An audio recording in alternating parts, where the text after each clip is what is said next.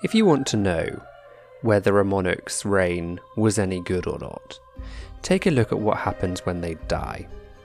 A good monarch will have created a state which is stable and secure enough to allow for a peaceful succession.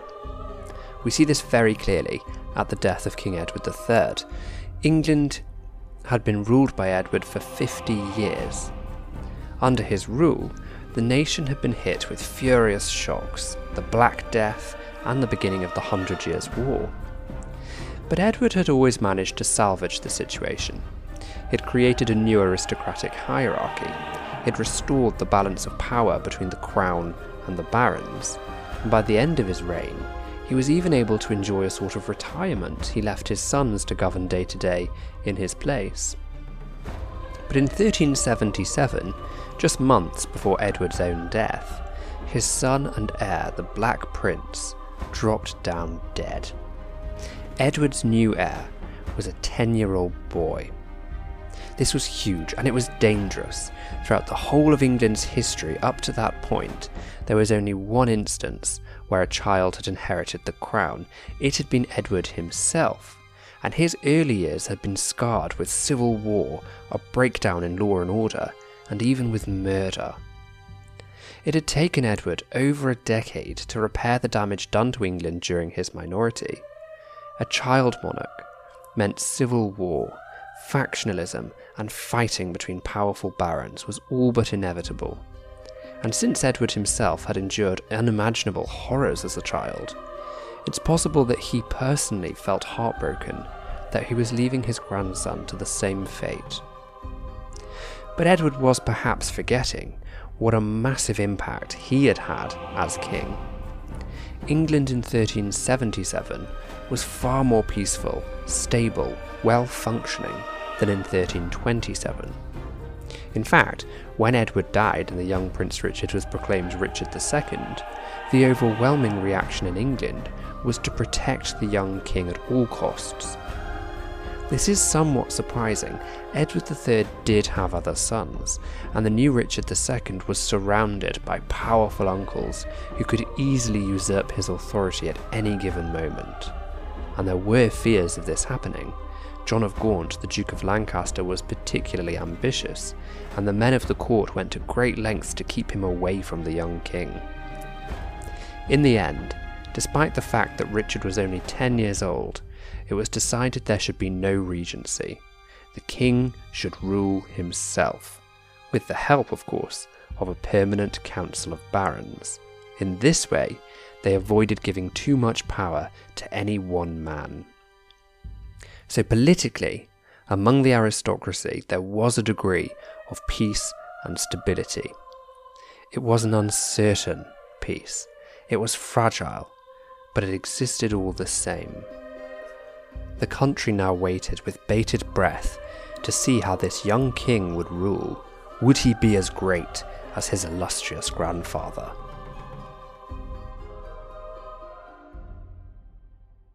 So, what did this kingdom that Richard II inherited, what did it look like? It's fair to say England was not exactly a shining prize in 1377. There was wealth in England. Certainly the king's palaces in Windsor and Westminster were renowned across Europe. Throughout the years of the Hundred Years' War, the fighting had gone on in France, not in England, so England itself had enjoyed relative prosperity that came with peace. But England had been ravaged by the Black Death less than 20 years previously. Half the population had died. There were severe labour shortages. And amongst those people left alive, there was a deep mistrust of government and of church. Increasingly, peasants began to break the laws which were meant to keep them in their place. They moved to towns and cities in search of a better life. They moved to new estates, estates which paid more, or lands which offered more lands for them and their families. They demanded better wages from their landlords. There was a succession of laws which had been passed against the serfs since the plague. And officially, wages were fixed and the rights of the serfs were severely restricted. But in reality, no one could enforce these laws. There wasn't enough people to do it. and even the king himself, King Edward III that is, was known to break the laws routinely whenever he needed more labourers or more craftsmen at the palace. The church had been used as another means of re establishing control over the peasants' lives, and increasingly, though admittedly not overwhelmingly, people, particularly in the east coast of England, began to follow the English preacher John Wycliffe in a reformed version of Christianity known as Lollardy. This never gained as much momentum as the Protestant Reformation would in later centuries, but it is very much like a precursor to the Reformation. Exacerbating all of these issues was the fact that the court seemed totally oblivious to the massive changes society had endured. The policy of government was rooted on the war with France and raising enough taxes to win it. As far as both king and parliament were concerned, the plight of the peasants was completely irrelevant. So imagine you're a peasant in 1380. That's 90% of the population. You have almost no rights. You are literally the property of your landlord. The forests that you live next to are teeming with food and timber, but you're not allowed to take any of it. You only have a small patch of ground to grow crops to keep your family from starvation. You've personally watched your family, sometimes your whole community, die from this strange and mysterious disease. And suddenly, your local priest is telling you not to drink, not to sleep with your spouse, and your landlord was taking huge cuts of whatever money and food you could scratch together.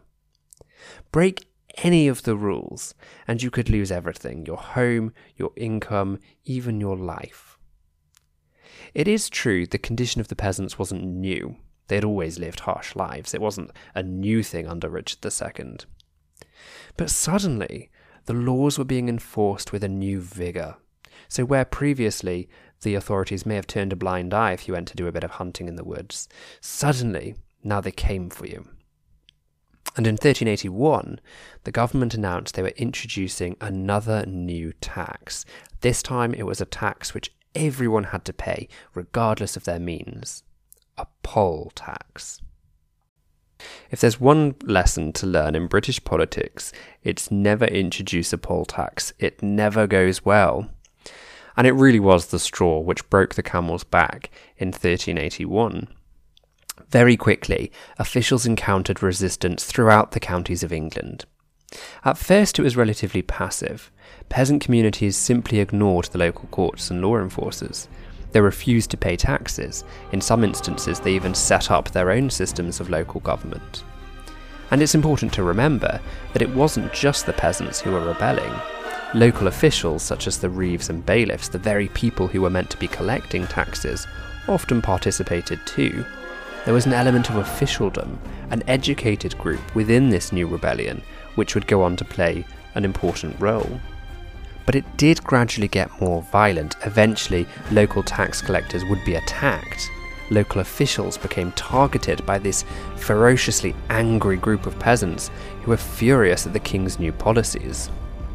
Throughout May of 1381, these groups of angry peasants began to form themselves into what we could recognise as armies, and by early June 1381, rebellions were forming right across, particularly in the southeast in Kent, Suffolk, and Norfolk, but right across the country up through Yorkshire and the Midlands too.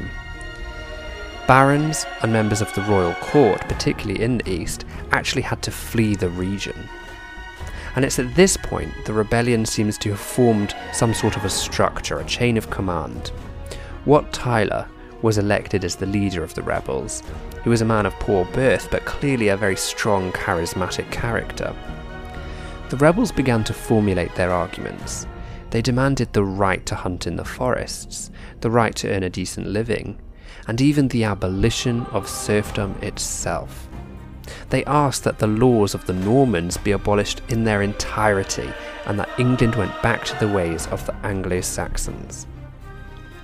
They sought to purge the court of the advisers who had most rigidly enforced the taxes and harsh laws. In particular, the Archbishop of Canterbury and the King's uncle John of Gaunt. On the 10th of June, the rebels even took Canterbury Cathedral and declared the Archbishop there officially deposed. Crucially, though, the rebels claimed that they were wholly loyal to the young King Richard. They said it was the king's ministers who had caused the problems, not the king himself. On the 13th of June, the feast of Corpus Christi in the church, the peasant army arrived at London. Now, we don't know for sure how many there were, but they were almost certainly ran into the thousands. One chronicler reported 60,000 people turned up, although we're not sure entirely how true that is.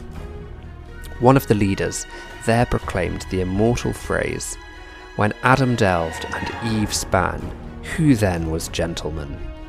There could be no doubt about the rebels' intentions. They wanted equality.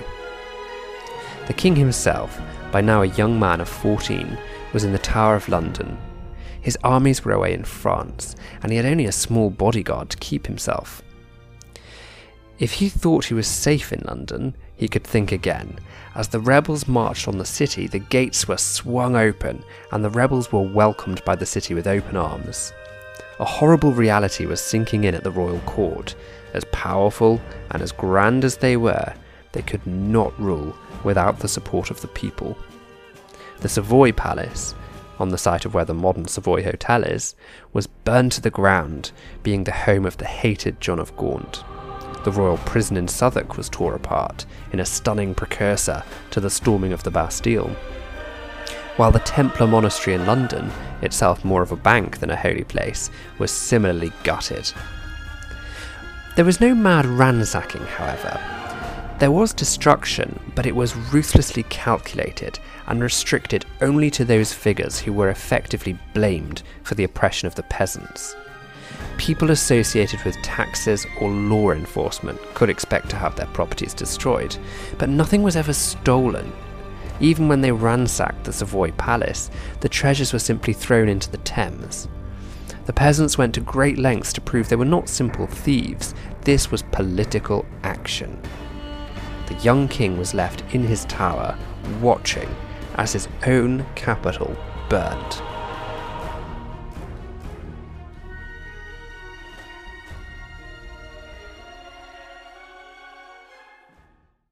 And things were going to take an even more dramatic turn. Richard agreed to meet the rebels in East London, so on the morning of the 14th of June, he left, bringing his bodyguard with him.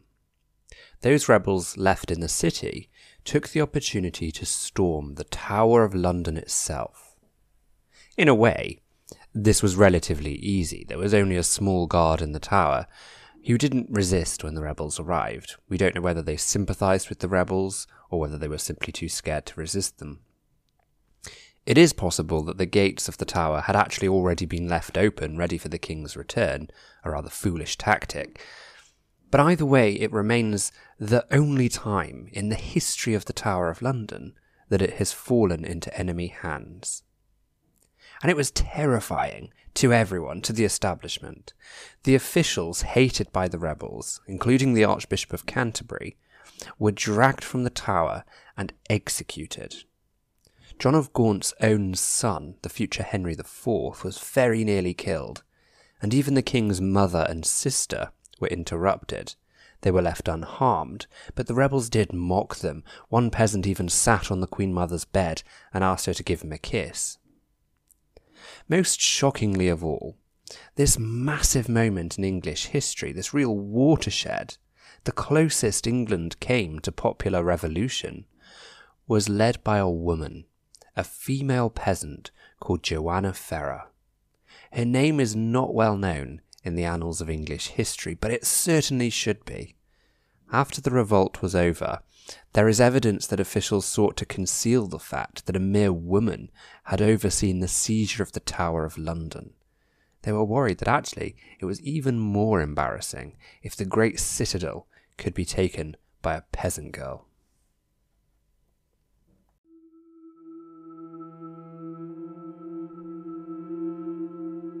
The following day, it became increasingly obvious that concessions would need to be made. They were losing control of the country. By now, the peasants were effectively demanding the abolition of all Norman laws and a return to the customs of Anglo Saxon England.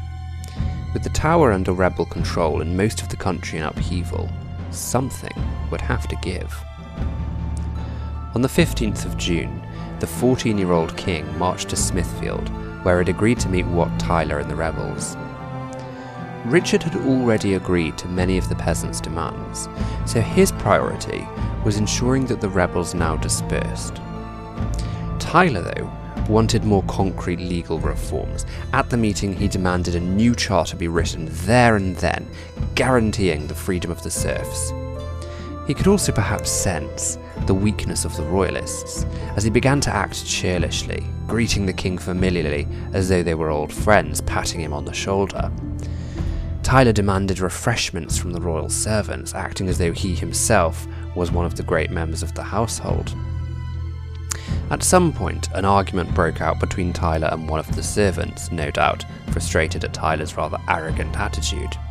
And in the scuffle, Tyler made a motion against the king himself, and this caused panic among the household around him. A young squire jumped forward and stabbed Tyler, killing him on the spot. Tyler called out to the peasants to attack. You can imagine the scene as thousands of angry peasants stood in the distance and watched as their leader was killed. They raised their weapons, notched arrows in their bows, and prepared to attack the king and his retinue. There were thousands of peasants, there was 200 of the king's bodyguard. This was dangerous. Then the king rode forward. This was one of the bravest moments of Richard II's life. He called out to the rebels Follow me. I am your leader. I will be your king.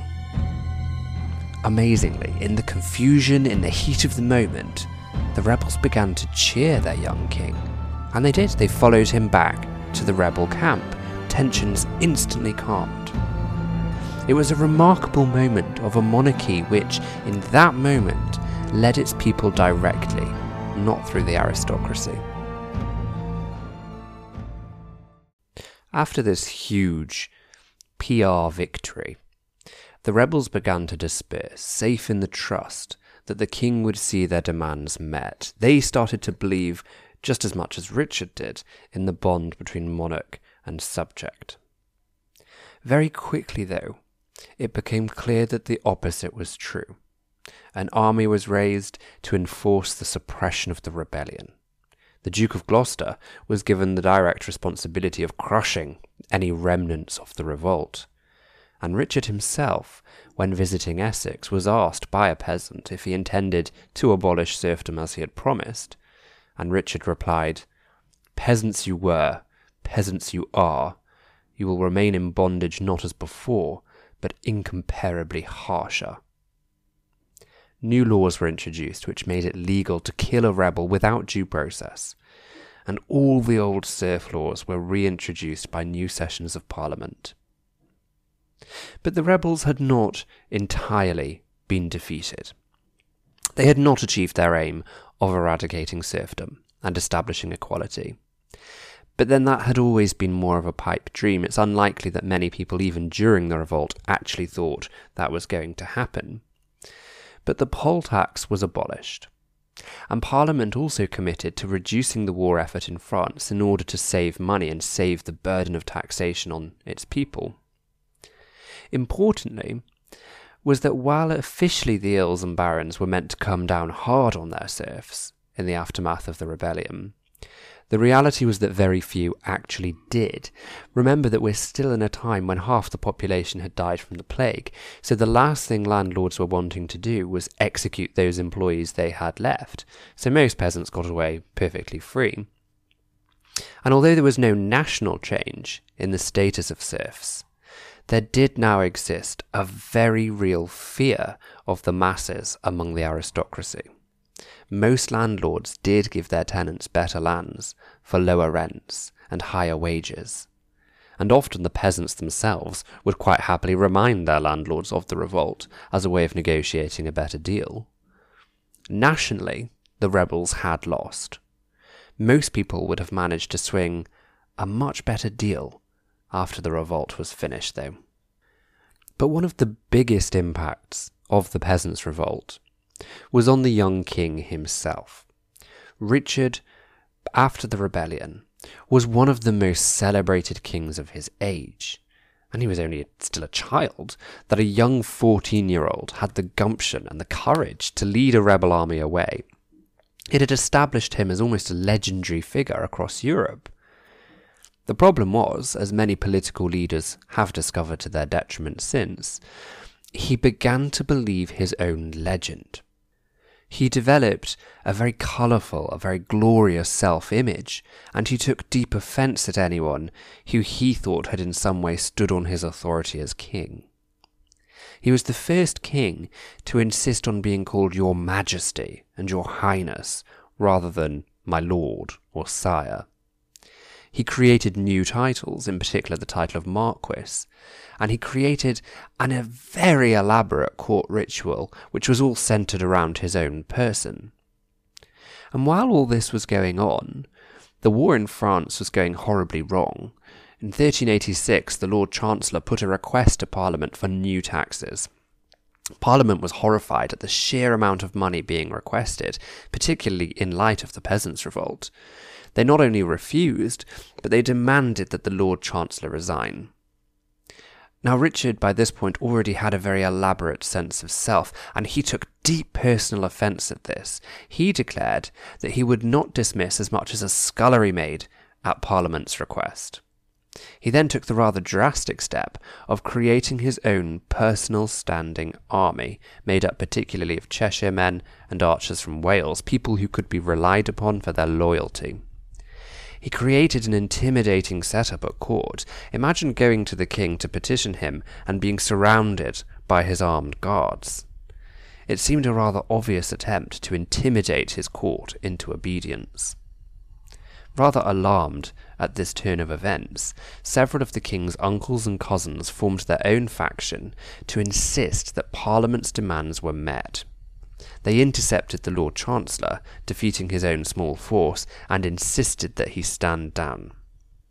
They took steps to arrest all of those advisers who were deemed to be too close to Richard, and most of those men were executed. This was a very bloody coup. And it had been a really dangerous turn of events. It had come dangerously close to removing Richard himself from power. But somehow, stability prevailed. I think perhaps it was only the fact that it was the wider royal family intervening which prevented the situation from collapsing directly into civil war. But alarm bells were certainly ringing. Richard was becoming dangerously self deluded. He was already being referred to as a tyrant. But Richard wasn't stupid. He does recognize at this point that his own position as king was in danger. He was still only 21, so he declared in 1389 that he was officially of age, and he stated that the reason there had been so many problems in his early reign had been because he was underage, because other people had made the decisions for him. Now, this wasn't necessarily true, and many people didn't believe him, but actually, most people were happy enough to swallow the excuse. At least they could turn a page and start anew. Peace was sought in France, and Richard promised to reduce the burden of taxes on his people. He was betrothed to Princess Isabella of France, and in 1394 he even oversaw a resoundingly successful conquest of Ireland, to which many people seem to mark him out as a great king. Remember, medieval kings are meant to go to war, they're just meant to win them. So Richard would go on to govern for another eight years in perfect harmony.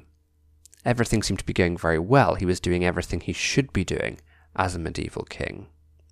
But personally, Richard had not forgotten the indignities, as he saw it, that he had suffered earlier.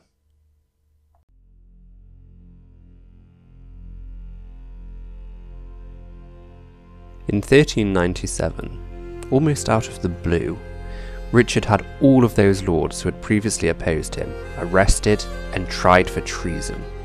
This was eight years after the fallout over the Lord Chancellor. This was a king who had held a grudge.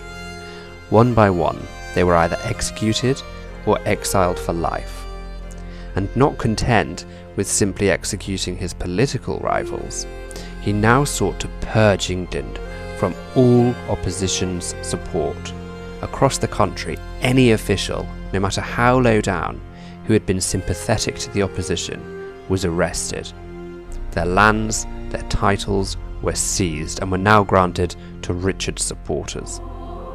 Richard now had all the power, all the wealth he needed to rule with unquestionable authority.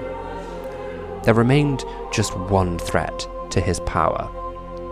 His uncle, John of Gaunt, was the head of the House of Lancaster, the family most likely to succeed Richard if he died without children. They were fabulously wealthy, one of the largest landowners in England, and politically, they were powerful.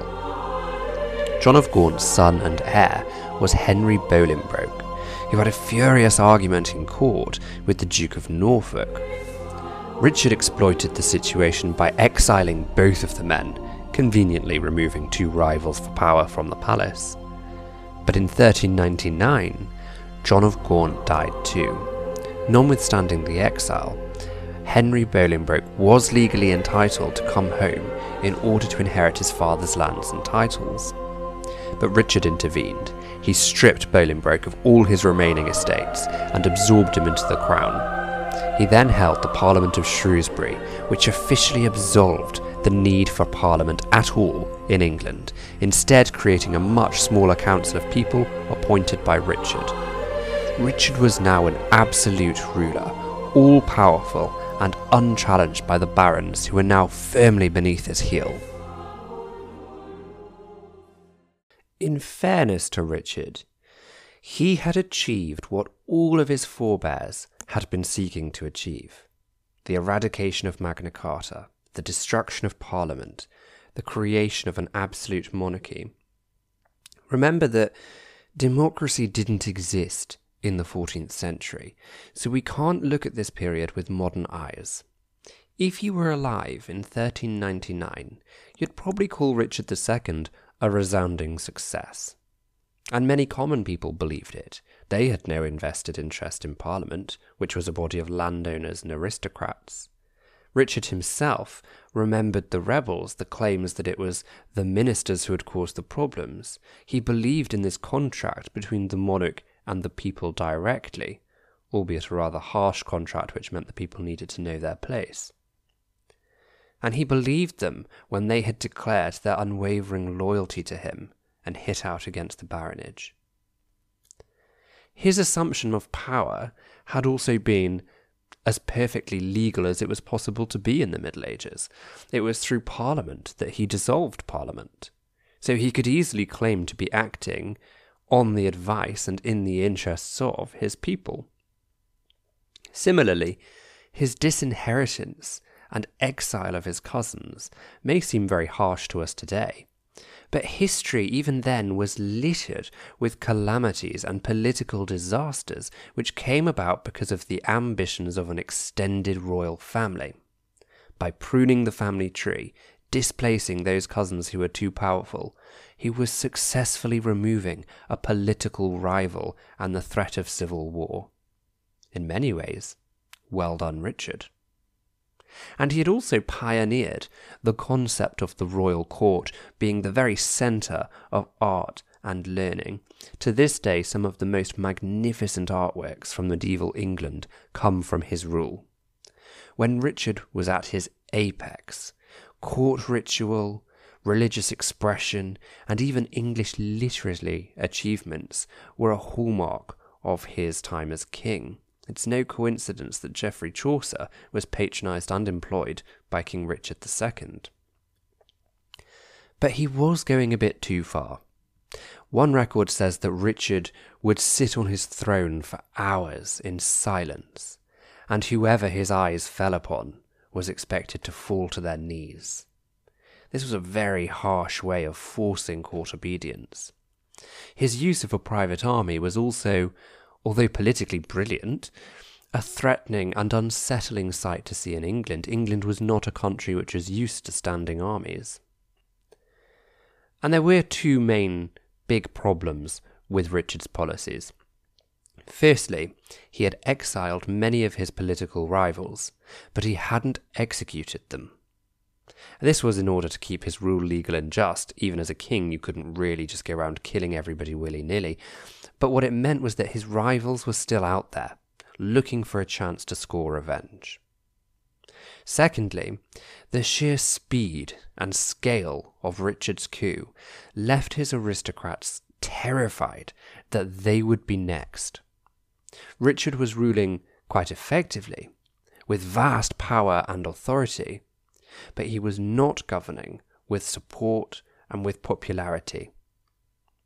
In June 1399, Henry Bolingbroke, the son of John of Gaunt, arrived in England and raised his banner in rebellion. Officially, Henry was simply seeking to have his lands restored to him. But very quickly, he realized he could gain support for an even bigger prize, as one by one the dukes and earls of the realm rallied around Henry Bolingbroke. Henry decided it was time to claim the throne of England for himself. Richard was in Ireland when Henry arrived, so there was very little resistance to Henry's rebellion. In fact, it took Richard so long to get back that by the time he had returned, it was too late. He met with Henry at Flint Castle in Wales in August 1399. We don't know what was said, but Richard formally agreed to abdicate. He was brought to London, where he was imprisoned in the Tower. According to one source, Richard was distraught. He denounced his cousin as a traitor and demanded his release. But even while Richard was screaming in fury, 33 articles were being read before Parliament, itself recently returned to existence by Henry, at which Richard was deemed unworthy to remain king. On the 1st of October 1399, Richard was formally deposed as king. His cousin, Henry Bolingbroke, was crowned King Henry IV of England, the first king of the House of Lancaster. Within months, Richard was dead. It's believed he was starved to death. So Richard came to a very sticky end. It's really difficult to decide whether he deserved this end or not. On one hand, this was a man who was clearly capable and brave. His actions in the peasants' revolt were incredible. And his actions as king, yes, they were very harsh. They wouldn't be welcome in the modern world, but they were no different really to the actions of any previous or successor English king. He was no more tyrannical than any other monarch, and in fact, he achieved a success which many of his forebears had been striving towards. Yes, he dissolved Parliament, but that had been the stated aim of every monarch since King John. Parliament was not yet a fundamentally established part of English governance. And remember, too, that it was not a popular rising in favour of Parliament which deposed Richard. It was the ambitions of his cousin. This was a dynastic war, not a popular revolution. In many ways, Richard acted and ruled as a medieval king was supposed to do, and he did it with very good success. If Richard had had a son, I have no doubt Henry Bolingbroke would never have aimed at deposing him, and he would have settled instead for the return of his English estates. But Richard was overthrown, and we need to ask why that was. His behaviour was certainly very erratic, ordering his courtiers to stand in silence for hours, demanding to be called Majesty instead of Lord. He certainly had a very dim view of his aristocracy. He believed he was better than them. And in an age where personality mattered, where personality was very much part of power and politics, his high handed manner was actually quite dangerous. It alienated people who otherwise would have befriended him. Richard, even at the end of his reign, did have supporters. The reason he was probably starved to death, on the orders of Henry IV, was because there were lords in England who were loyal to him and were rising up against the Lancastrian king. But there were also many enemies who Richard had displaced but failed to execute, and that meant that when Henry Bolingbroke raised his standard, there were plenty of people willing to cause trouble for Richard. In the end, Richard was perhaps simultaneously too ruthless, but not ruthless enough. And it was this predicament which ultimately led to his downfall. He created enemies, but he failed to destroy them. I think it's also significant that while Richard may not come across as a sympathetic figure to modern eyes, he was elitist, he was classist, he was a snob. But on the other hand, his changes in the way monarchy works, the titles, the styles of address, the ritual, were all kept after his deposition. And his system of absolute monarchy, although it was abolished immediately after he lost his crown, became envied by later monarchs who aspired to return to his absolutism. Far more significantly than the personality of Richard himself was the consequences of his deposition. Richard was the last true Plantagenet king in the sense that he was the eldest son of the eldest son in a line stretching back centuries. King Henry IV was a Lancastrian. Now, it is true the Lancastrians were also Plantagenets, it was not a completely different family, but they descended from a younger branch of the family, and they were not accepted as the sole legitimate heirs. Edward III had had many children, and now all of those children and their descendants could claim to have as strong a claim to the throne as the king himself. In particular, the Lancastrians were opposed by another branch of the Plantagenet family, who saw themselves as the legitimate rulers of England. They were the House of York, and for the next hundred years, the conflict between the Lancastrians and the Yorks would tear England apart.